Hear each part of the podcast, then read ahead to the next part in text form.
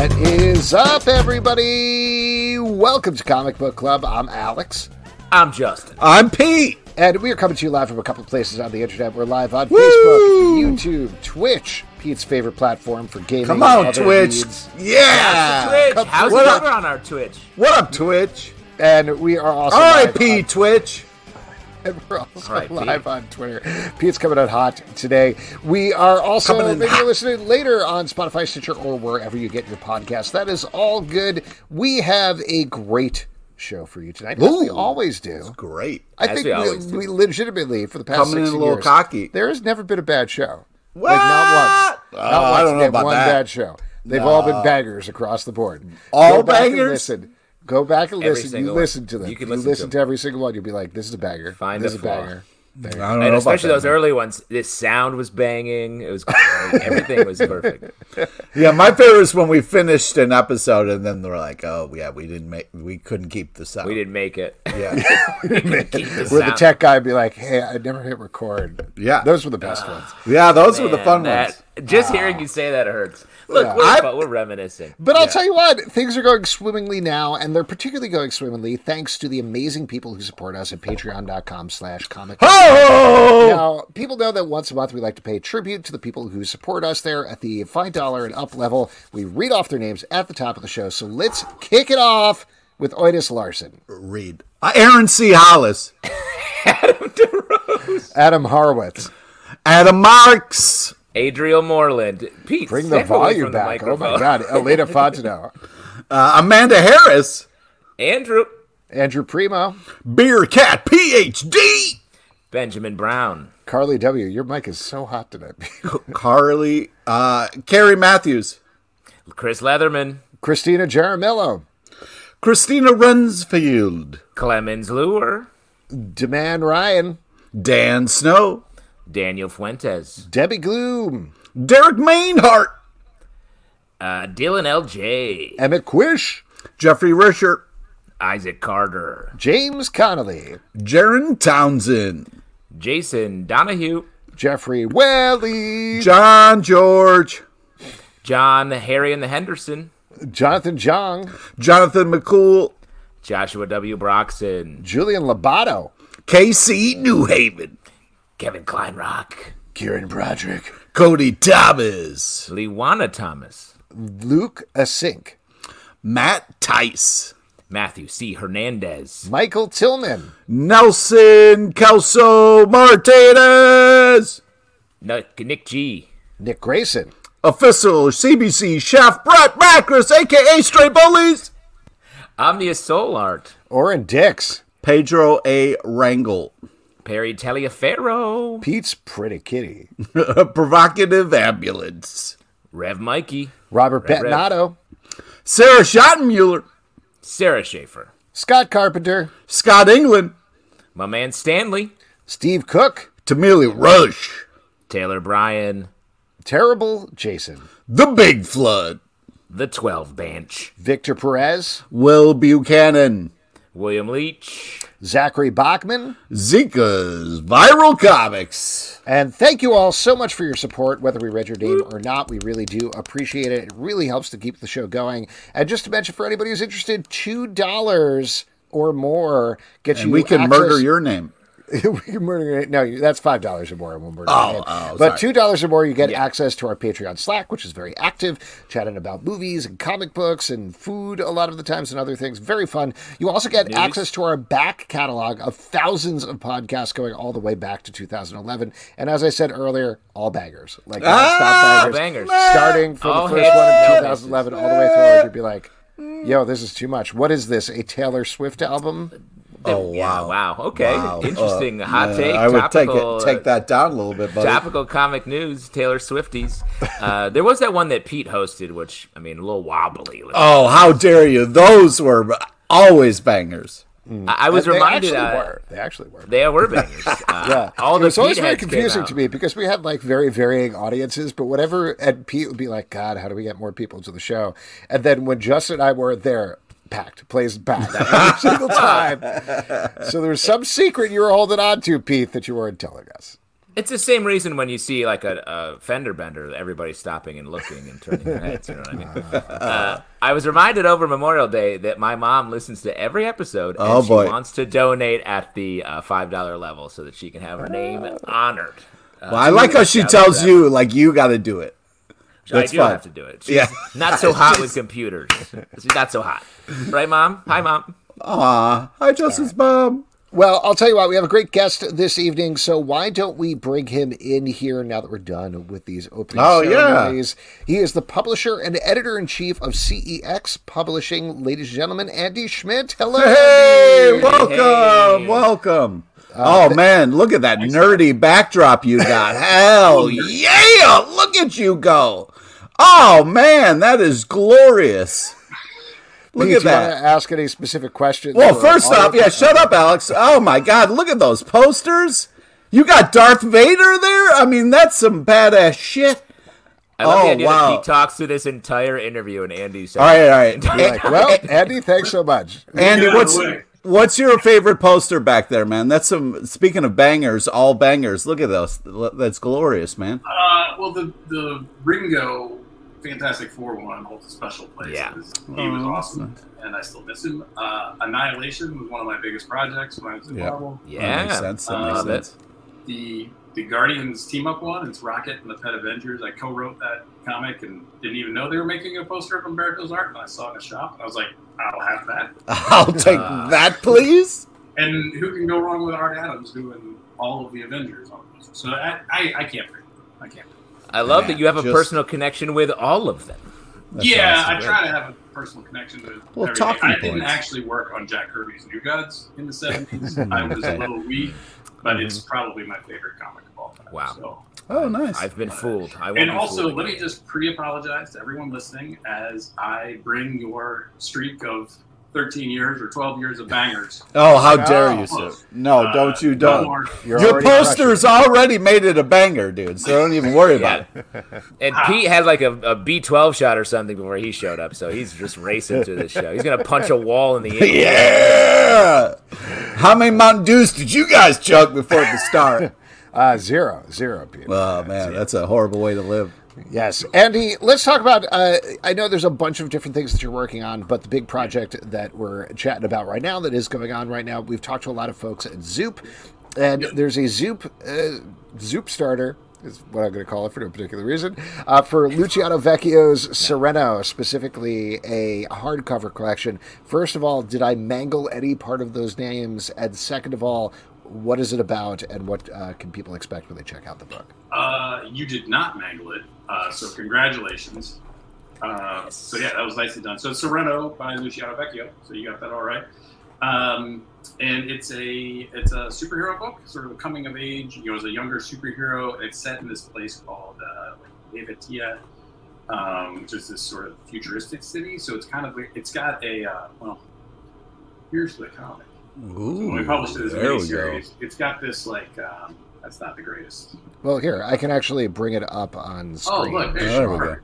Yeah. So it's got this sort of like Batman Beyond vibe to it. Yeah. About a younger superhero, and he is the night watchman in this super cool sort of futuristic sort of city. And at night, like all the bad elements. Like by day, it's like this like kind of super like utopia, almost like Metropolis, and then at night all the bad elements come out, and they're all like, it's also got sort of some new agey thing going on where it's like kind of about like panic and fear, so it winds up being kind of topical. A lot of stuff that we hear in the States they confront every day, but it's just, but it doesn't approach it from like a political standpoint. It's just like it's just how to be a hero in a complicated world. And it's also a very personal work for Luciano because he grew up in Argentina, queer, and you know was very uncomfortable. Like being upfront with that, was in the closet for a lot of time. So it's also kind of his. Like, he's coming out as a storyteller, like doing his first real big creator-owned book after working at Marvel and DC and doing some cool work. So it's really, but it's really great. It's great superhero stories. It's a great sort of take on that younger coming of age story for a superhero. So this was one where when I saw it, You know, I certainly was not involved as a publisher. Like, he was working on it on his own, and we read it, and we all loved it, and just thought it was super fun and super stylistic. The art's just phenomenal, especially with his use of color, because it's like a monochromatic thing, but the spot colors come in, and it all ties up thematically. So it's super cool, and we're trying to get this dope hardcover. We actually already hit our funding goal last week, so that was awesome. Congrats! And we just put up some new stretch goals today that I think are pretty cool, including potentially a whole new story. So we'll be adding pages of story to it. So, well, first off, this is absolutely gorgeous. I was looking on the Zoop page. It's really unbelievable. I love the whole kind of like three eyes design, which is pretty neat. On something like this, like you said, that he's worked, you know, kind of a lot of it on his own. Was it just kind of like, kind of nipping and cutting a little bit from your point, or how did you help him with when he came to you? What was the process like? I recommended that we put it in English. Thank you. It turns out his writing in English is just as good. So, so he translated the whole thing himself and redid all the lettering, and we did a little like grammar cleanup, but like even that was super minor. Honestly, there are projects where even if they are, fully done or close to fully done, where we come in and we got to do some surgery, but this was not one of those. It was actually remarkably easy. It came in.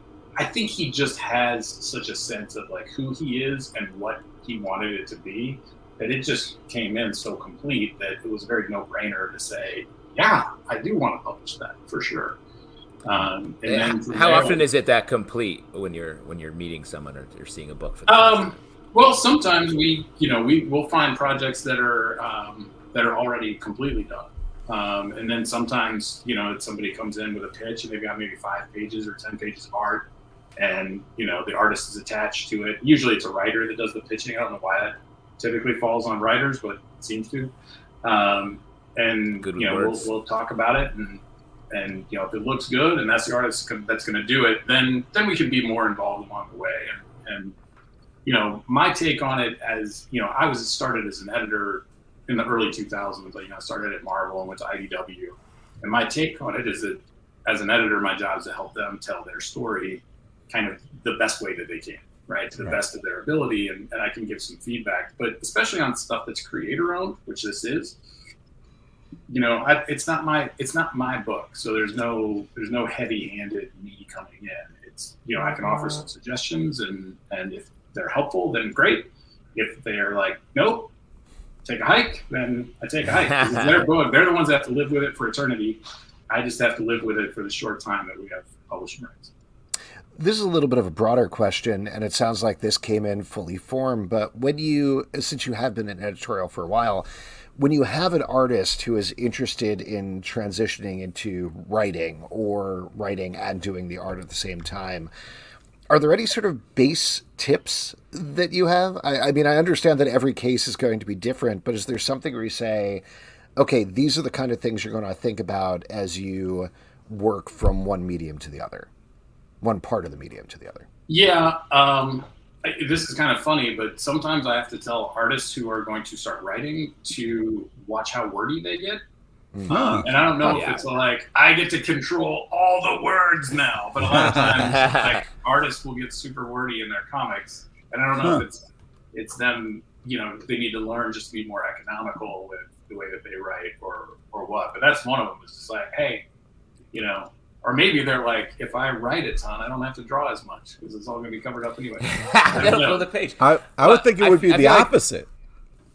Yeah, I mean, I would think so too. I would think they'd all be like, we're doing silent comics. But maybe that's not what they feel like they've been doing. So that's actually one of the pieces of advice I give to an artist that's going to try and write or is going to write for the first time is just watch how wordy you get.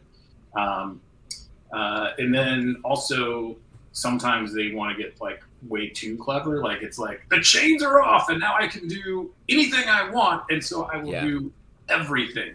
And sometimes it's like, okay, let's just make sure that there's a reason to do all of those things. Like, so and sometimes though, you just got to do a book and get that stuff out of your system and sometimes chaos is fun. So, you know, it's sometimes hard to argue with that. But I've helped a few artists. There's a really a good friend of mine, but he's a very popular artist who was trying his hand at writing for the first time a couple of years back. And he called me up and he's like, my editor isn't giving me any notes. Ooh. And so it's perfect. I need notes. Like I just need to get this thing to be good enough to not be embarrassing. And so, it sounds like a writer talking right there. I just need this to be good enough to be done with it. So I was like, well, yeah, of course, you know, I'll help. So he started sending me outlines and scripts, and I tried to give him some feedback and some pointers, but he wound up being like this great student because he really wanted to be good, but he was such a popular artist that I think, like they were like, don't make him mad, you know. Or something. I don't know. But then, let him write a bad book. Be careful. So, so that was pretty interesting. I've had a few things like that, and then writers that are gonna try their hand at art. I usually tell them to start on something small because if they suck at it, then they can just get it out and be done with it. But yeah, so. Much more rare. I can't really think of a good example of that happening necessarily, other than like Tom King doing his joke covers or anything like that. Right. Yeah. Well, Bendis used to do his own. I know he was on the show just last week, right? But yeah, he did his own art for a long time. Yeah, went to art school to do it. But actually, when I was editing some of his books, he would turn in layouts for the whole issue. Like he turned in the script, and he turned out like a PDF that he would scan of all these layouts to give the artists. Some of the artists followed him, some of them didn't. But I think it was just part of his. Because he thinks visually, like I think it was just part of his process. After a while, he kind of stopped doing it. I think because he was busy, and he was writing like 78 issues of Ultimate Spider-Man, Alias, Paul's New Avengers, you know. Tim Seeley, he does his sort of back and forth pretty well. Yeah. Where's the line as an editor as far as like putting in an idea? If when you're editing a book, you're like, I don't know if that quite works. What about, are you often, how much can you suggest before it's a little like you're crossing that line? I mean, it's different for every creator, of course, but you know, what I try to do is I try to rip off what's there. So, and sometimes like I pick something out of a book that the writer or the artist didn't intend or didn't see. And maybe that just means I'm dealing with different issues in my life. I don't know, but but that actually happened fairly recently where I was talking, we're looking at a project that I think I'm optimistic that we're going to do. I think it's really cool. And I said, you know, it connected with me because of, you know, there was this sense of like being an adolescent and this feeling of like shame. And then I realized that I felt shameful for feeling like connecting with being shameful and as an adolescent, like retroactively. And but I was like, I get this like vibe off this thing, you know, obviously about kids or whatever. And the writer was like, that's really interesting. That wasn't exactly what I was going for, but now that you mention it, I can see it. And so then we just talked about, you know, like what are the themes that you want to bring out, and how can we make sure that the themes that you intend for the audience to get are the ones that they're picking up on. And I think that shame theme was in there, and he kind of was like, yeah, that's there. I haven't really put my finger on it. And so I think he's working on bringing some of that up. But somebody else might have just been like, it's not about shame. So shut up. Yeah. So you're like, all right. And then you just ask, so what is it about? Yeah. You go from there. You're like a therapist for comic books, basically. I think making comics is its own therapy because we're all dealing with stuff, right? Any creative endeavor, you know, we are dealing with things. The first creator-owned book I wrote, it's called 5 Days of Dives years ago. And, you know, I had just had a kid, and Justin, you were talking about your kids before the show started. Congrats. You know, I know it's been a while, but congrats. Thank you. I'm celebrating them less now that they're 7 and 4. But you're right, I should. I really need to. But so I did this book that's about a detective and his family gets in this car accident, and he thinks there was a murder attempt, and they're, you know, and he's faced with this decision. I can stay and try to repair my relationship with my daughter, or I can go out and find the bad guy, and he's injured, and he only has 5 days left before he's going to die. It's about 5 days to die. So he and I'm scripting the 4th issue of 5 when I realized like, oh, shit, this is about me becoming a dad. Is all of my fears about like not connecting with this new kid, you know, like, so like am I going to be that dad that's so absorbed in his work that I'm not there, or am I going to be the dad that comes back and says work can wait and whatever? And then like I'm writing the fourth issue when like this like bomb drops in my head and I'm like, oh, that's what this is about. So I really do think when we're making art, you know, we're dealing with something. Leaks out. Yeah, it's funny you say that, because I had a friend who I was just like trying to pitch ideas, and after like the fifth pitch, he was like, I get it. You like Spaceballs, okay? Like, it's super clear that that's your jam and your sweet, you know, spot there. And I was like, yeah. Oh, wow, I didn't even notice that. Exactly. We're all dealing with things. Some of us are dealing with the prospect of being a new father. Other of us are dealing with we like Spaceballs. So yeah, exactly. It's all even. You know what I mean? Who's to say what's... Equal things going on in our lives. Mm-hmm. Andy, talk to us a little bit about CEX Publishing, because you're not just the editor of this book, you're also the dude who is running the whole thing. So what is the mission of the publisher? What's the overall mission statement, I guess? Yeah, so we publish creator-owned comics. So, and... sadly, I think this is enough of a mission statement, is we treat creators well, and we make fair deals that includes them in things like profits. Wow. Okay. But that sounds nice. You profitable comics, you say. Interesting. Okay. Profits on comics? Yeah. Huh. Well, actually, I was just about to say, they're not just included on profits, because there are those times where you don't get there, but we actually start paying royalties with the very first copy. So, oh, wow. So that's awesome. And we pay our royalties based on the retail price. So even if we sell it, like if we run a sale or something, they're still getting their full royalty. And wow. Yeah, but that just puts an onus on us, right? I mean, we have to be smarter about how we sell the books, because basically we have to sell a lot of them in order to pay out the full royalty and cover our print costs and, you know, our overhead and all that sort of stuff as well. So. Is there a way you could take over all of Hollywood, Andy? I think we sort of the energy we need right now. Yeah, I am doing my best. That's first I'm going to run for president of comics, and then nice. Well, you're on the right show. Probably dictator of Hollywood. I think that's the only way. Nice. Wow. That's what's necessary. I think actually Mike Pence is running for president of comics. He's just announcing. Yeah. Christmas today. His involvement in the January 6th comics insurrection, though, is like a little dicey. All right. So I have some I have questions. This is all my advice. Andy, other than Luciano Vecchio's book, what else should people be checking out from CEX? What's coming out now or upcoming that might interest folks?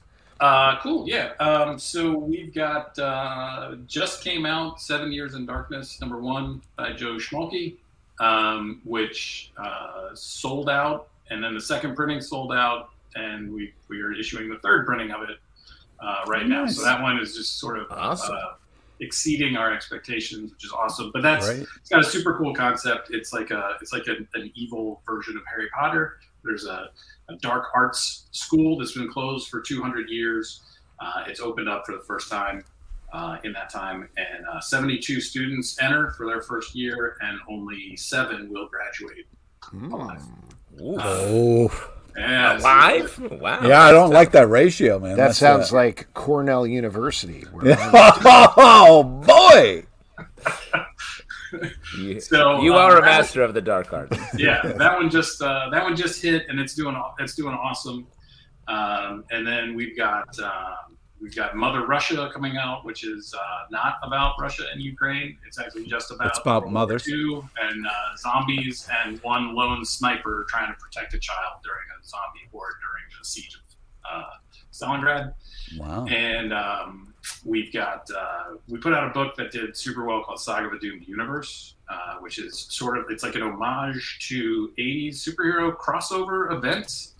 Nice. So Scott Reed, the creator, built like the whole universe that went along with it. It's super awesome, but it's also much more than just an homage. It's also got this like super cool, kind of, you know, story on top of it that like gets into like the publisher of the book and like, you know, the real world like intercedes in what's going on in the comic. It's really, really great. We've got we haven't announced this yet, so here you go, an exclusive just for you. We are doing Joe Glass and Vince Underwood's The Miracles, which is another coming of age superhero story, but that one's super cool. That one should be announced in the next couple of weeks. Other than here, like a post. Right. I mean, it was just announced right now. Yeah. This is it. It feels announced since we are live. Yeah. So we try to put out basically a new number one each month, and that might be a one shot. We do a lot of one shots, or it could be a mini series. So we've got Tuskers coming up, which is really cool. It's a fully painted book by Daniel Govar, and it's about, you know, the elephant trade and hunting in Africa. Like he and the writers went to Africa and like explored this whole thing. It's tragic, but it's beautiful. So hopefully it won't make people super sad, but it's really good. Cool. That's awesome. These all sound very cool and with very specific pitches. How important is concept for you when you're picking up books versus the teams you're working with, or does it all work into the mix? It all goes into the mix, but honestly, I mean, we are a smaller publisher. And so when you're a publisher of our size and we've only been publishing a little over a year. So when you're a publisher that's still establishing their track record, which has been happening pretty quickly, I'm happy to say, the concept I think is really important, because that's, like, retailers are going to give you a sentence or two in your solicit, and really that they might not even read your full solicit. So you have to, like, grab them right off the bat. It's got to be something that not only do they get, but they like, and they think they can sell to their audiences. So I know we've talked about, like, two or three superhero oriented books here, but that superhero is not the main thing that we do. But there are certain things about superhero books that with the direct market, I know that we can plug those in with certain types of retailers and their fan bases, right? The same way that horror works, but, you know, we're moving into crowdfunding, hence Zoop, and we'll probably be doing a Kickstarter or something soon. And I think when we start breaking out into other platforms and other places that we can sell books, and we're in bookstores very soon, you know, we can break out and do more genre that can have, you know, some can be more for the book market, some can be more for the direct market, some can be more for a crowdfunding platform. It just allows for a lot more that we can do, and a lot of different ways that also, frankly, protect the business, so that if one thing sort of drops out, you don't have all your eggs in one basket. So. For sure. Well, all this stuff seems very exciting. Justin, real quick, please. One thing before we move too far. Early on, when you were talking about your work, we got this comment. Really enjoyed the Rocket Pet Avengers comic, so I wanted to shout that out. Awesome. Thank you. Cool. There you go. Nailed it. Well, cool. That's amazing. I'm glad someone read it. Well, listen, Andy, congratulations on everything. The book, I read through it today, and it's awesome. So obviously it's successful, but congratulations on all the success. And I'm sure you will make all of the stretch goals as well. And looking forward to reading the rest of these books. Yeah. Thanks a lot, guys. Really appreciate you having me. Have a good one. All right. No thanks so much. Care. Have a good night. Congratulations. All right, there we go. Once again, that was Andy Schmidt, publisher and editor-in-chief of CEX Publishing. You can check out Luciano Vecchio's Sereno on Zoop right now and go support it. Yeah. There you go. And now it is time for our next section, which is my favorite section because you all make it up. It's your audience questions. And for audience questions, all you got to do is drop a question basically anywhere we're live except for Twitter, because they don't do that at all. But we got a bunch of things to get to before we get to what we are drinking tonight. We actually have a sponsor that I want to read out here. Okay. Here we go. What if victims from your favorite horror flicks had a second chance to change their fates? What if they had to compete for their lives against each other and their killers and monsters? In the new comic Try Not to Die, a blonde high school student from a 90s slasher flick, a certain babysitter from a long-running horror franchise, and others are forced to do just that. when these classic horror-filled characters are abducted, teleported, and taken hostage by a mysterious, powerful being and forced to take part in their deadly competition where they face each other's killers, fates get crossed, tempers get tested, trust becomes obsolete, and, of course, blood is shed. Whoa. Try Not to Die is... Are you ready for this? Here's the pitch section. It's pretty good. Try Not to Die is Squid Game meets Cabin in the Woods. And for fans of The Silver Coin, I hate this place and something is killing the children. We like all... Oh my God. Stories. Yeah, great. That's in our wheelhouse. Dumps. It is a terrifying story about desperate characters trying to prove their fates were a mistake, chances at redemption, revenge, and most of all, survival. By the end of issue 1, readers will be at the edge of their seats and realize that there is nowhere to hide from these revenants, monsters, and slashers. Set in a universe where literally all horror genres are on the table, there truly is no other book on the stands quite like Try Not to Die. From Mad Cave Studios writer Damian Beckton and master artist Kenneth Laster, Try Not to Die is now available on Kickstarter. Go to trynot2die.net to pledge today and bring this comic to life. That's trynot2die.net. There you go. So check that out. Awesome. And now let's check out what's everybody's drinking. As you probably know, Stray Bullet, a.k.a. Stray Bullies, a.k.a. Brett Macris, always likes to curate or plan out something for us. This week is Negroni week. I am having a basic-ass Negroni. Justin, what are you drinking? Basic-ass Negroni. Would expect nothing different from a man, Alex. I got a Mezcal Negroni, and I am loving it. I almost did that. Oh, Mezcal Negroni. So good. Pete, what about you? So what good. Negroni are you drinking? Let me just chat. Yeah. Ooh, hazy Negroni. Circle Theory hazy. What were you going to say? I've been, with my wife out of town, I've been doing a lot of infusing of alcohol, and it's great. I made... Not going to delve into that too much. Yeah. Don't want to get into that. So let me get this straight. Well, you're saying as soon as your wife leaves town... That's when you start to experiment with alcohol. Well, not experiment. It's really, it's like lab, but it's much more, because I've also been doing it with food. It's like at night I don't have anything to do, so I like make stuff. So you call KFC and a Pizza Hut and see which one gets there first? Is that what you're saying? Yeah. That's your dream, right? That's the like parents out of town dream come true. But I made a grapefruit vodka that is very good, and a leek and pepper gin that is like perfect for Bloody Marys. But also, I mixed it with a little Lillet for a sort of martini-esque drink, and it tastes just like a dirty martini. It's very good. Very nice. Well, cool. We got a couple of questions popping up here already. This is from All in the Game. The Flash. Rotten Tomatoes, 73... Here, let me give the setup for this before I get into this. So the Flash review embargo broke today at 3 p.m., so official critics' reviews are up now. So All in the Game is saying the Flash Rotten Tomato... I have not seen it. The Flash Rotten Tomatoes, 73% at 66 reviews, 6.5 out of 10, and Metacritic, 60 out of 100. Some of the VFX, not that great, apparently, which is weird since they had so long to work on it. So, yeah, I mean, I think the question here is what do we think about the Flash reviews now that they're out? Like he says here, or All the Game says here, there's definitely, like, there was early... We've talked about this a lot, but like James Gunn said, this is the best superhero movie ever made. Several other people, including Stephen King. Yeah, that's the thing. Is like the DC Comics website or the DC Universe website has it at 100%. Yeah, that is weird. That's like back in the day when you read Nintendo Power, they're like, I don't know, I think this might be the best Nintendo game of all time. Yeah, but it was probably true though. It was true.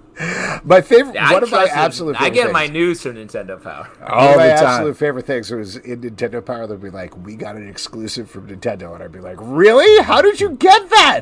Where'd you get? Who gave that to you?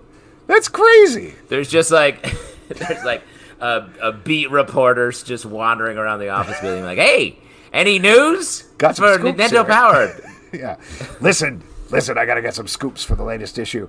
I will say my saddest career ambition as a journalist is that Nintendo Power doesn't exist anymore. I would love Love to work there someday. Leave that up. Man, leave that up. We're still answering the question here. We haven't actually talked about the Flash reviews, Pete. Pete, stop it. I never should have given you control of this. I'm moving it back to Don't touch the machinery. Do not touch the machinery. Yes. You're like one of the kids at Charlie and the Chocolate Factory. The initial reviews were very positive. Also out of CinemaCon, people who saw it there were very positive about it.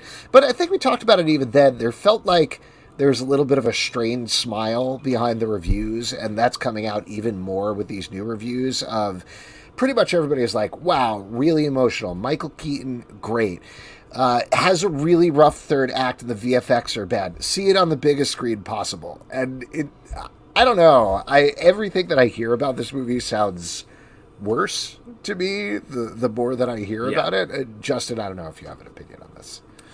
Rarely when I'm seeing a movie I'm really enjoying, am I like, can we make the screen bigger? I just can't enjoy this movie. The screen's not big enough. I mean, the thing is, what he wanted the screen bigger. I was just making the screen bigger for him. Oh, you're right. No. This dovetails nicely with perhaps a discussion about the Spider-Verse. There you go. Is that better? Ultimate, I put you on respect. Yeah, there you go. Finally. We should do this all the time. Pete's releasing separate podcasts. We should all just have our own show. Hey, take it easy, all right? Who said that? Take it easy. Who said that? I can't see who said that. No one's talking. This is the Justin show. With the Spider-Verse, seeing the possibilities of comic book movies and knowing that The Flash, if it is a good superhero movie, is Alex still drops like individual shit all the time. I don't know why you're getting on me about it. You are out of control today, Pete. Yeah. Yes, I understand what you're saying. I think, like, listen, maybe it's good, but it's also, maybe this is what you're getting to, it's on the heels of Across the Spider-Verse, which has been considered one of the best superhero movies of all time and completely crushing the multiverse stuff. So yeah, but I heard the sound isn't that good, and they keep doing a stupid running bit the whole time. Oh, my God. I am not talking to you ever about this movie. Pete. You are infuriating. And I'll tell you what, Pete, you have a lot of not great opinions. Being an anti-Spider-Verse is perhaps your most insane. I take it easy. I'm not anti-Spider-Verse. You just didn't like the first movie and haven't seen the second movie? First off, how dare you put those monikers on me? There were parts of the first movie that I very much enjoyed. There was just one little bit that I didn't think was very enjoyable. Oh, boy, I don't want to talk about this. Let's move on. This is a question for you and me, Pete. From Kevin says, question for Alex and Pete, do you have any other projects to plug? Yeah, me and Alex are working on a couple podcasts, just the two of us, just kind of cranking out some new material. Just kind of shooting some stuff. Risky. Yeah. See what sticks. We're doing a relationship advice podcast. Yeah. Yeah, I guess it makes sense to have you two famously get along very well. Just be talking to each other without any sort of other factor there to maybe smooth over any weird tensions that are developing. Oh, weird. Yeah. I don't think so. Pete, do you, in all seriousness, do you have any other projects you want to plug at this point? I don't know what Kevin is getting. I don't know, but I sent an email to you guys about trying to do a live show. I haven't got a reply on that back. That's with us. That counts as it's a project that I would like to work on with you guys. It's called doing a live show. That's great. There we go. I don't know if we have any other Alex, questions. What about you? No, I don't think I have anything else. I do this podcast and I take care of my children. My big upcoming project. Don't forget your wife. She's not here, so I'm just infusing alcohols at this point. Infusing it into my body, right? My big project coming up is I completely splurged and got myself that Lego Batcave. The Batman. Are you serious? I am. It's arriving tomorrow, and now I'm trying to think around and tell my 8-year-old son, "No, this is for Daddy." This is Daddy's Lakers. That's going to be so hard. You've entered another phase in your life, Alex. Between Zelda and this, what's up? Are you having a midlife crisis? No, I'm not having. Zelda is amazing. I love playing Zelda, and legitimately, like, I love playing it with my son because we actually, it sounds so stupid, but we play really well together. Like, he very much is like, he will take the controller for some things, I'll take the controller for others. He's actually way better at the puzzles than I am. Like, he figures them out like that. So while I'm better at the fighting, and he gets like a little scared when he's fighting the monsters. So that works out very nicely. On the other hand, this is a large Lego set that I've always wanted to get myself a large Lego set. How many pieces? Alex. It's almost 4,000 pieces. Wow. It is the full-on back. You don't have a lot of space. You know what I mean? Like, no, New York City is known for space. Here's the reason that I got this is, you know what, I'll see if I can find a picture of it to bring up if we're going to do another question or something. But there's a lot of people saying, like, we got to see your progress. Please TikTok the progress. Yeah, no problem. Gotta get it going. All right. Well, I'll see if I can bring it up. Oh, you know what? I could probably bring up a screen here. This is all very important to do, right? Yep. Yeah, definitely. You selling us on the Lego Batcave. Yeah. That's a fun side project. Yeah. Is this showing up now? Yes, it is. So, yeah, it's this huge Batcave right there. And the reason that I got it is it's actually... Can you click on it so we can... We're seeing a lot on the screen right now. You know what I mean? Help us out. Yeah, there we go. Yeah, so that's Lego what it looks Pac-Man like. It has the Batmobile. It has a bat symbol that you open up, and it basically works as like a showbox. So you could fold it up with the Batcave, but it comes with the Batmobile there. It comes with this person. It comes with an orange. I don't know what that is. And then it also has, like, Michelle Pfeiffer Catwoman. It has a Max Schreck Lego, of all things.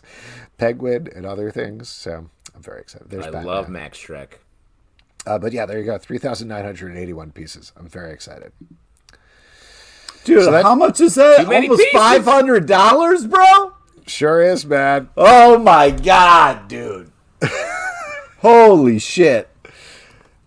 I actually said $500 on Legos. Here was my plan. I told my family this. Like, I've always wanted one of the enormous, like, Millennium Falcon or Death Star, or one of those Lego sets. Yes. I was like, for my 50th birthday, that's what I'm going to do. I'm going to drop that amount of money because it's too much money. But then this came up. Batman Returns, one of my favorite movies of all time. It fits on your shelf really nicely. Which shelf, asshole? It looks pretty busy back there. This one over here, right behind me. So you're going to take off Watchmen and all that's gone? I'm going to get rid of this stupid fucking sonic screwdriver from Doctor Who that nobody likes. I'm going to get rid of this Watchmen watch. I mean, like, who cares about that? Right? I'll take that. Yeah, send that to me. I'm going to take that R2-D2 over there, which you can't see.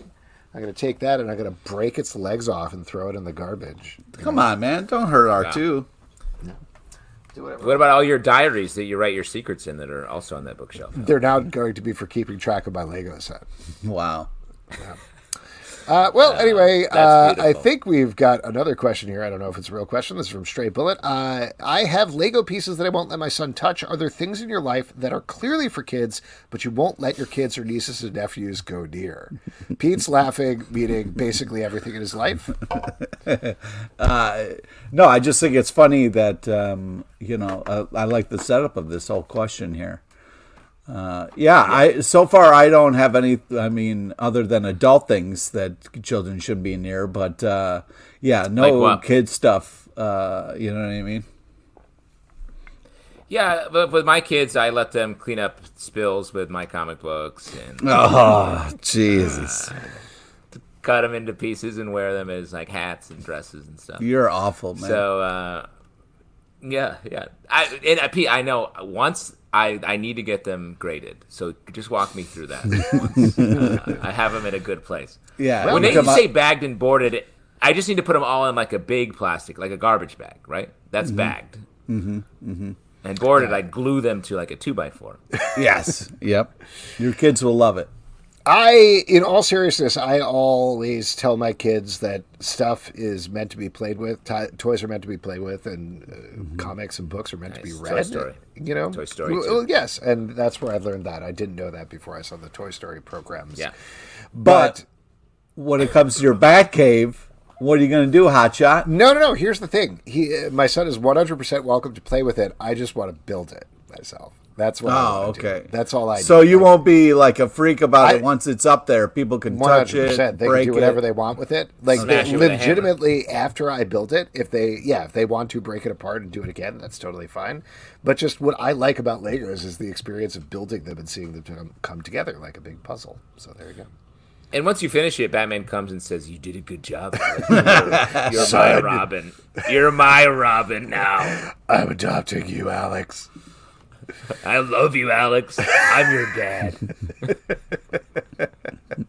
You want to get nuts with me, your friend Batman? Let's get nuts." Hey, you know what I heard is that apparently Michael Keaton improvised that line in the first Batman movie. You want to get nuts? Let's get nuts. It makes sense. The fact that that line has been like canonized and lionized, and like it's a fine line, but it sounds made up. It's not something someone's like, I gotta have Bruce Wayne say this line. Pancio Mundial says, "Are you guys interested in reading Battle Chasers number 10, coming 30 years after the series started?" I didn't know this was happening, honestly. I don't know about you guys. That's Joe Madeira, right? His comic from way back in the day. Oh, wow. I'm down for that. I only read a couple of the original Battle Chasers, so it's not like I was a fan of that, but Joe Madeira's art, I feel like, I always liked it. And so more work from him is cool. Agreed. This is from Prime NRG. "What are the most rare, historically important comics you think you own?" Ooh. The one where Wolverine lost his adamantium I own. I was pretty excited about that. Ooh. He lost it, like it fell out of his pocket. Yeah, just the old pocket drop. Classic. Hole in the pocket. I've got some old Archies that are from like the 60s, I think, that are maybe cool. I've got a very old What If that I feel like is one that I think it's like, what if Wolverine killed the Hulk or something like that? Mm. I brought this up on the show before, but I have a basically almost dust copy of Fantastic Four Annual Number 2 and a couple of other comics from that age that used to be my dad's old comics that I don't even want to look at because they're going to fall apart. But I don't know that I own this, but I feel like I probably have this somewhere. I was thinking about it this weekend after watching Across the Spider-Verse. Ultimate Fallout number 4, which introduced Miles Morales, and whatever issue of Edge of Spider-Verse it was that introduced Spider-Gwen, those have to be worth a lot of money at this point, right? I think. I don't know. I don't think comics are valued in that way. You don't think comics are valuable anymore? I mean, sort of. The reason comics from back in the day are valuable is because people would literally throw them away like magazines. Mm-hmm. A, and B, their print runs were way smaller, so they're much more rare items. Now they print so many that you can find a lot of them. Here, I'm going to look it up. Ultimate Fallout number 4, value. This is from GoCollect.com, my favorite site.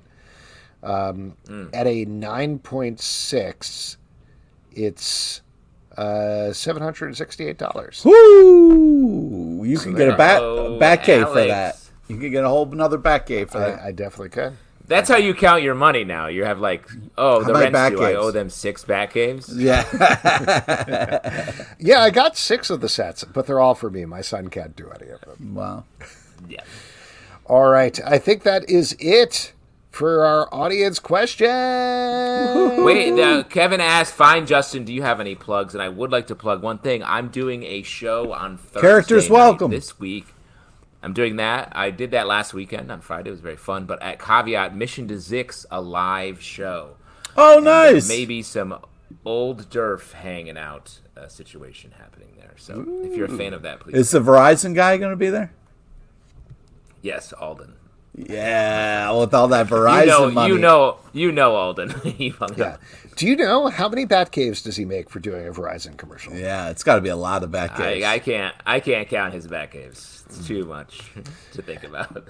All right, we're going to move on to our next section, which is trivia, and for that, we're going to turn it over to Pete LePage. All right! Ooh, the stars. This is the part we give back to you, the lovely audience. It's an opportunity to win $25 in the form of a Midtown Comics gift card, or, of course, maybe Long John Silver for some reason.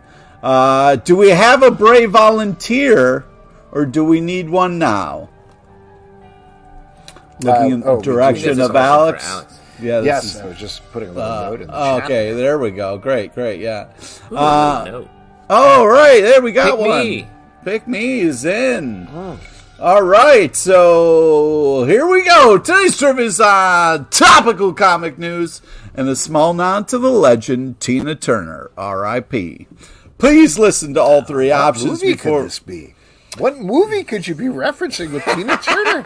Hey! What a mystery! Zalvin! Alex, you bastard. Zalvin, right here, dude. Zip it, all right? This isn't the fucking Zalvin hour, okay? Yeah, this is my time. My time down here. Sorry, this is...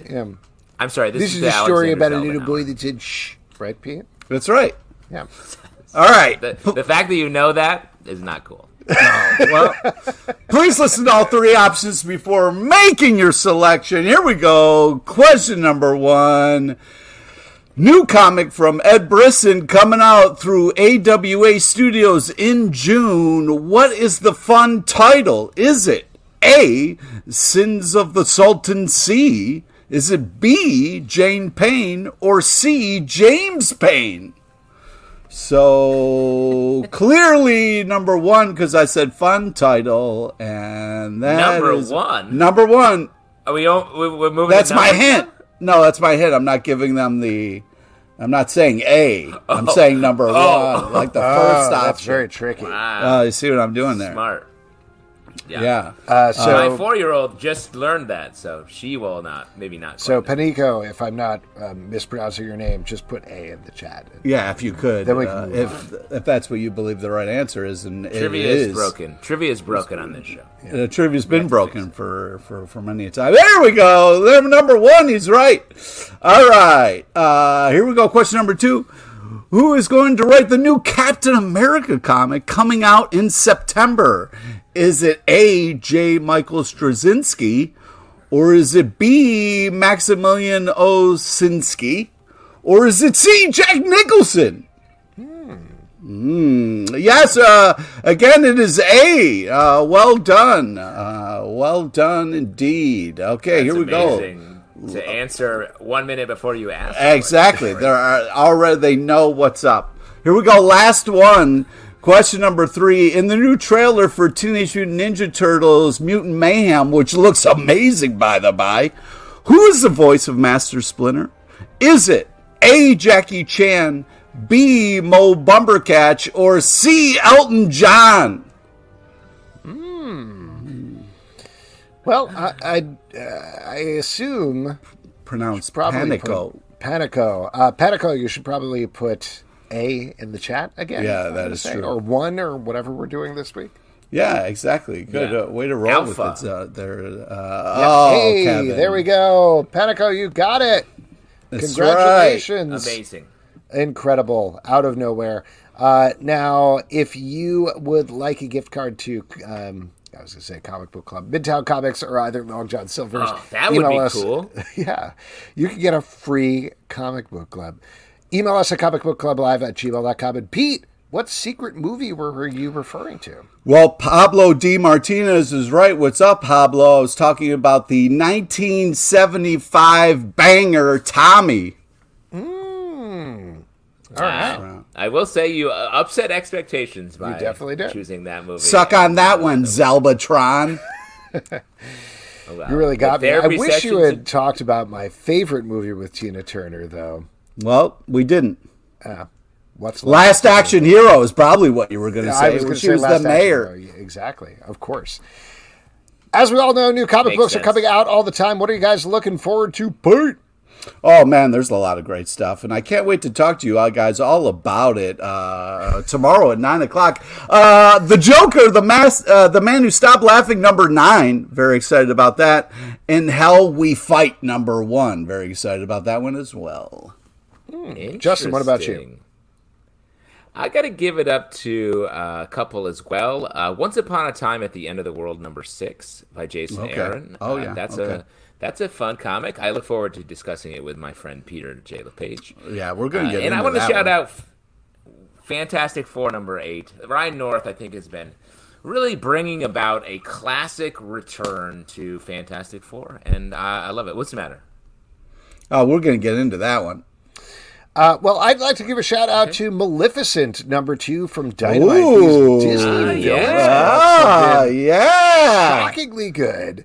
I was surprised. I didn't look this up, so I had no idea, but I thought the first issue was a one-shot. I was like, great, it's done. So when I saw this pop up here, I was actually very excited to check it out. So all of those books, as Pete mentioned, and many more, I think we're going just south. Alex, what do you think when they get to the Toy Story villain book, and it's like the abstract concept of existence is the villain, or infectious nostalgia overtaking culture? It's going to be a Lotso. I'm sorry. I understand your joke, but it would be Lotso. That doesn't make any sense, Justin. Okay, Lotso is the villain. He's not the villain. He's redeemed at the end, Alex, and he joins the Prospector. Them. What about the Prospector? The Prospector. Hey, this is fun. All of these books and many more are going to be talked about in our Stack podcast that rolls out in its own dedicated feed at the Comic Book Club feed. What is going on with that squeaking? Comic Book Club. I was squeaking. Great. I'm a mouse. Comic Book Club feed Wednesday at 9 a.m., so check that out. And folks, that is it for this week's show. Thank you so much to Andy Schmidt for coming on the show. Be sure to check out Luciano Vecchio Sereno on Zoop right now, as well as everything else from CEX Publishing. Next week, we're going to have a big show. Very excited about this. Ooh, it's a big show? Big show. Really big show. It's a big show.